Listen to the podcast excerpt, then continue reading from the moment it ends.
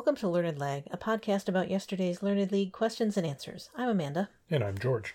I'm in Zephyr A, Amanda's in Zephyr B. This is season 27 for me and season 23 for Amanda. This is day five of season 95. Our first question gives us uh, several names of neighborhoods or suburbs and asks us what city they are subsidiary to. It says this city was once the capital of the Viceroyalty of La Plata. Mm-hmm. La Plata means silver. Another word for silver is argent. This is Argentina. The capital of Argentina was probably Buenos Aires. Yep. I, I, I did that trick before on a question where one of them was about, I think, a river named La Plata. Right. Uh, and that's just stuck in my head that if, if you see that, then it's something about Argentina. Yeah. Um, I had pretty much the same thought process. Um, and also with the kind of the additional fact I used to double check it was that in Spanish, gold is oro. Mhm. And so plata, I could remember, was silver. And, you know, hence Argentina, just like you said. So I also put down Buenos Aires. And that was correct. Question two asks us for the one word job title shared by the TV characters Dwayne Schneider, Nathan Bookman, and Gary Chalmers. So this is the one I really regret. I put down janitor and could not persuade myself otherwise. That's it, really. yeah, as soon as Oh, I ba- saw it, I should say based on Schneider, Right. For being from one day at a time. Yep. I I Yeah. remember that he had a different title. right, I I also saw Schneider and thought, oh, this is going to be like Handyman or something. Nathan Mhm. Bookman, no idea. And then Gary Chalmers, I thought, oh, Yeah. Is that a relative of the, the the teacher who's a handyman at the school? No, that's that's uh, groundskeeper Willie is kind of that. And then I thought, oh wait, Chalmers is the superintendent. Mm-hmm. Schneider was not just the handyman; he was the superintendent of the apartment building on one day at a time. Right. So yes, this is superintendent. And that was the correct answer. Well done. Question three asks us about the very first play written by Anton Chekhov. Oh man, and it tells us that despite the title, it's set somewhere inland. Mhm. So I th- I'm thinking, okay, so it's like on the shore or on the sea or the seashore or something like that. And that just that that really sounded like it was right to me, and I I kept trying to use different combination of those words and figure out what which one uh, really really just snapped into place. And as I was clicking the submit button, I remembered, wait, didn't he write one that was like a, the, the seagull or something like? Oh crap crap crap crap crap! Ah, it's done. Oh, dang it. It's done. It's done. Damn it, it's done. My official answer was on the shore. Mm. Yeah, this one um, is the one that benefited um, leaving it alone for a good long while. Um, I, I looked at these in the morning and I was settled on most of the answers except this one. Um, and came back to it mid morning. Still was just kind of tossing around like the seaside, the, you know, something about boating, the fishing boat, uh, all these things that I was just like, nah, I, these are just not correct. And I'm going to put something, you know, incorrect but sort of plausible sounding down until finally I kind of um, I had to set it aside one more additional time for whatever reason. I think I was uh, I, I, w- I was attending like a virtual conference today, and so it um, I was getting ready to submit the questions, but then a section started that I was a little bit more like wanted to to pay greater attention to. Um, and so I set it aside the one additional time. And then, kind of as I was thinking, you know, something about the sea, like the Black Sea, because it's, you know, Mm. uh, Russia or Ukraine. And then finally it kind of popped in that it's the seagull. I Mhm. thought, okay, I think that that makes a level of sense. You know, that the inland part is just where the bird is usually seen. Although, I mean, it's the seagulls in the mall parking lot all the time. Like it's Yeah. it's kind of you know, it's not quite as directly uh, referential to the the seashore as um, you know some other words or phrases could be. But um, once I thought, oh, the seagull, yeah, that was definitely a Chekhov play. and I don't really know anything else about it. I have not seen the play, um, but it sounded like could that be his first work? Sure, and I don't see it listed among, you know, these other titles that are mentioned. So I put down the Seagull. And that was correct. Well done. Whew. Question four asks us for the common name of the shrub that brings us dewberries, raspberries, and blackberries, and is some in some countries is used as a name for blackberries. Yeah, I that part uh, threw me off a little bit, honestly. But I uh, thought about how raspberries and uh, blackberries grow on canes here in the U.S. Um, but I thought there's nothing that um, you know there it doesn't uh, suggest a name for the actual fruit. Um, that that term doesn't like work for that.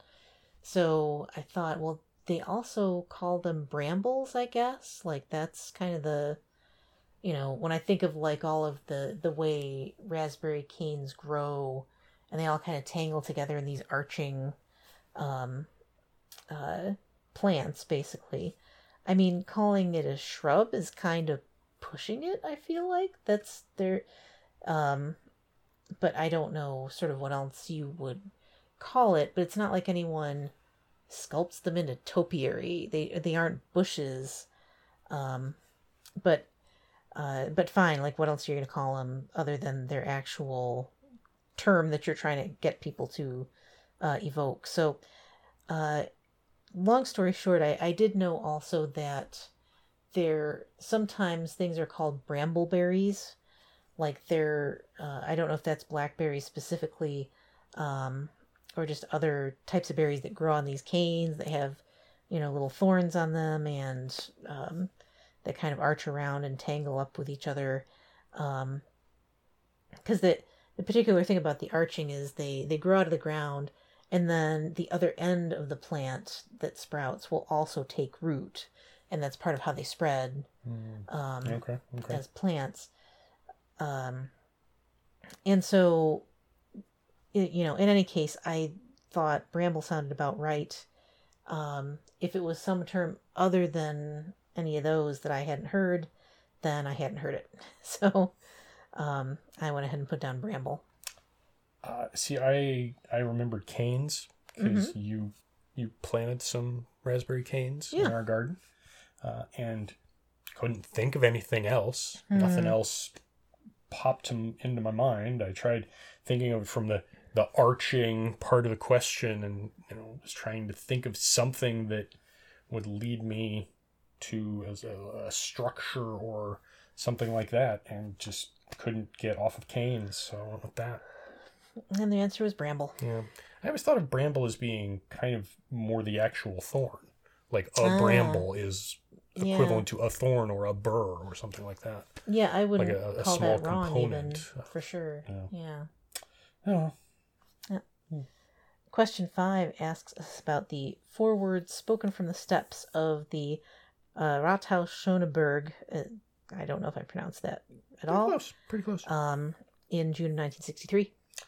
Uh, so my first thought as I'm reading this, the most famous four words spoken from West Germany was Mhm. "tear down this wall," uh, as in Ronald Reagan telling Mr. Gorbachev, "tear down this wall." Uh-huh. And then I read the, the the end of the question yeah. and said, "Oh, 1963." No, Mhm. okay. So I'm thinking, okay, this is probably something similar. Like this is probably an American going over there, uh, an American in West Germany in 1963. That would have been probably Kennedy. Oh, Mhm. oh, that was probably where he did the I. Uh, Ich bin ein Berliner. I Mhm. have been to Berlin, Right. or I am a jelly donut, depending on who you ask. uh, so, but I, uh, I figured that probably the uh, the four words were the German part, and since that's what he actually said, those were the words that he used. I went with Ich bin ein Berliner. Right. Um, that's basically the same, except I, I read the 1963 the first time through. Um, if, if it wasn't this, then I, I don't know what I would have put down. Um, you know, maybe my next choice, thinking of Reagan, would be Bonzo goes to Bitburg, but that's not. th- those are not words spoken there for sure. Um, but yeah, I, I I had always thought Kennedy was trying to say, I am a Berliner. Is that not I what the believe intent was? I believe the intent was I have been to Berlin. Okay. Um, say, saying that you know the that's because you know not everybody is from Berlin or a person of Berlin. Sure. Um, but I that that was the explanation I always got was that Hmm. you know the the that that is the call of freedom, saying that I have kind of braved the blockade and I have I have not let the uh, the the communists win and keep me from going to the city of Berlin. Okay. Um, it, it She's does. looking it up right now I and tell me. I'm wrong. I am. Uh, just because the Ein part is, I, you know, Mhm. it, it was in, it certainly was intended to be, I am a Berliner. I thought in solidarity with Ber- people from Berlin. Okay. Um, but that's, it's more or less the same thing. Mhm. Yeah. You know, a, a statement of just like, I'm with you kind of thing. Mhm. Um, but uh, that certainly was the correct answer too. So, um, so yeah, it's, that's, that's that, I guess. Question six asks us for an Italian engineer whose name lives on today via a hydrotherapeutic pump. Yeah, this was an interesting one to to figure out because I pictured it initially very differently from the answer that I landed on, um, which I don't know why it sort of evoked. You tell me like a hydrotherapeutic pump invented in 1903. I'm picturing like an iron lung kind of situation where someone is encased in uh, some kind of water apparatus. Um, and I don't know if that was at all the case with with you know this initial version of this invention but i thought no you know uh, like this description didn't bring anything to mind. Like my mind tried to build a picture of it that instead of looking for something that existed um to sort of imagine. And so i had to go back and be like okay i'm looking for an italian name that we all would recognize and that you know maybe isn't such a um medical sort of thing. Like um you know hydrotherapeutic pump is going to move water around someone um and so i kind of it just took me a minute to realize okay develop to alleviate arthritis pain. You want that to be like warm water and then it kind of clicked as to be like oh this is where it, the jacuzzi came from.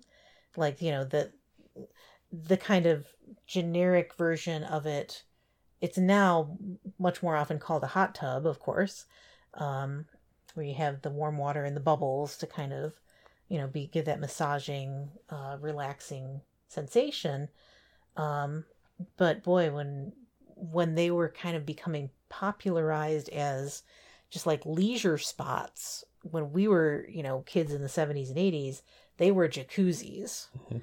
Like they you know you you might hear them secondarily called hot tubs but that was kind of the trendy thing to have was a jacuzzi tub.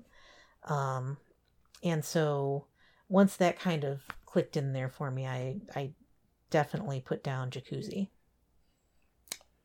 Uh, so this was on an episode of Good Job Brain, like within the last two or three weeks. all right. Uh, it was it was a question about, and in, in fact, it was the, the the question on Good Job Brain was about the Jacuzzi brothers. I guess there were Oh. like five or seven of them, or something like that, interesting um, who who collectively owned this business, and that kind of made me overthink it because uh, I you know this is clearly looking for the name of one person who I guess invented it, and then I don't know uh, maybe the brothers were, had you know handled the rest of the business. I don't know, but okay but I, I kind of thought it over. You know, first thing that popped into my mind was jacuzzi, and then I thought, oh no, those were brothers. So I tried thinking of other things, and it just there's no way that there were two Italians who invented hydrotherapeutic pumps. like that's just if I, I'm misremembering something, or I'm reading too much into the question, or uh, or someone else was. So I just uh, bit the bullet and said jacuzzi. And that was the correct answer. And I I have to admit I did have to get over the sense of like, you know, you're not supposed to put babies in hot tubs. um but of course, this is just the pump, so this is just the bubbly part. Mhm. So you don't have to make the the tub hot for right. the the infant son's arthritis like that was just one of the most kind of pitiful things I can imagine to Mhm. picture of um, a baby whose joints are already achy. That's just Yeah. the what could be sadder than that? Um, and also, I will say I I feel a little more compunction to um, uh, get some things a little bit more correct today because I realized yesterday uh, on that Imago question, I attributed that to a Clive Barker book. I was thinking of Imajica, which was the actual book title Uh, um, Octavia Butler had a book called Imago Hmm. as part of one of her trilogies. Um, Okay. And so I just I wanted to kind of, you know, not not totally implant a totally wrong thing Mhm. in all of your brains, um, just because I had conflated a couple of different things that might have appeared on some bookstore shelves near each other. Sure. Um, and so, uh, so yeah, just a, a quick corrective there. Um, not that I, you know, intend to start preparing for this, any of this, any better than I do, because I, I just can't. Um, Reasonable. but I was mostly happy with my five out of six. Yeah. I'm, I'm a little bit kicking myself over not uh, thinking through Super Nintendo Chalmers a little, a little better. Um, Your television score is pretty good, right? it is. So It's- they'll probably only the one you on that one. So I would hope so. you've got a solid chance of maybe even dollying today because I, I Yeah, I probably would have zeroed you on that one. I would zero Maybe me the- on either that or the Maybe the, food one. Yeah, the food one maybe. Um, Just know, knowing specifically that you have planted this particular plant. there is that, and I definitely would have put the three on the seagull. hmm I think, because it like these questions are a little bit blurring categories in the sense that Buenos Aires is certainly geography, Mhm. but really it's language. Um, yeah, kind of. and uh and and that superintendent one is kind of tricky i'm not sure i would call that an Mhm. easy tv question in some ways Yeah. um maybe ich bin ein berliner would be the easy one but my world in american history is not Yeah, you know my top score good. either so Yeah. yeah I, I have a decent shot i feel like I feel like you do. Hmm Alright. and you had Four. four on the day Yeah. so yep. Yeah. somebody there like that Yeah. And since we have to get back to the football game, that's it for today. tune in tomorrow for more, excuse me, tune in Tuesday Mhm. for more post game analysis. And remember, Don't forfeit. don't cheat.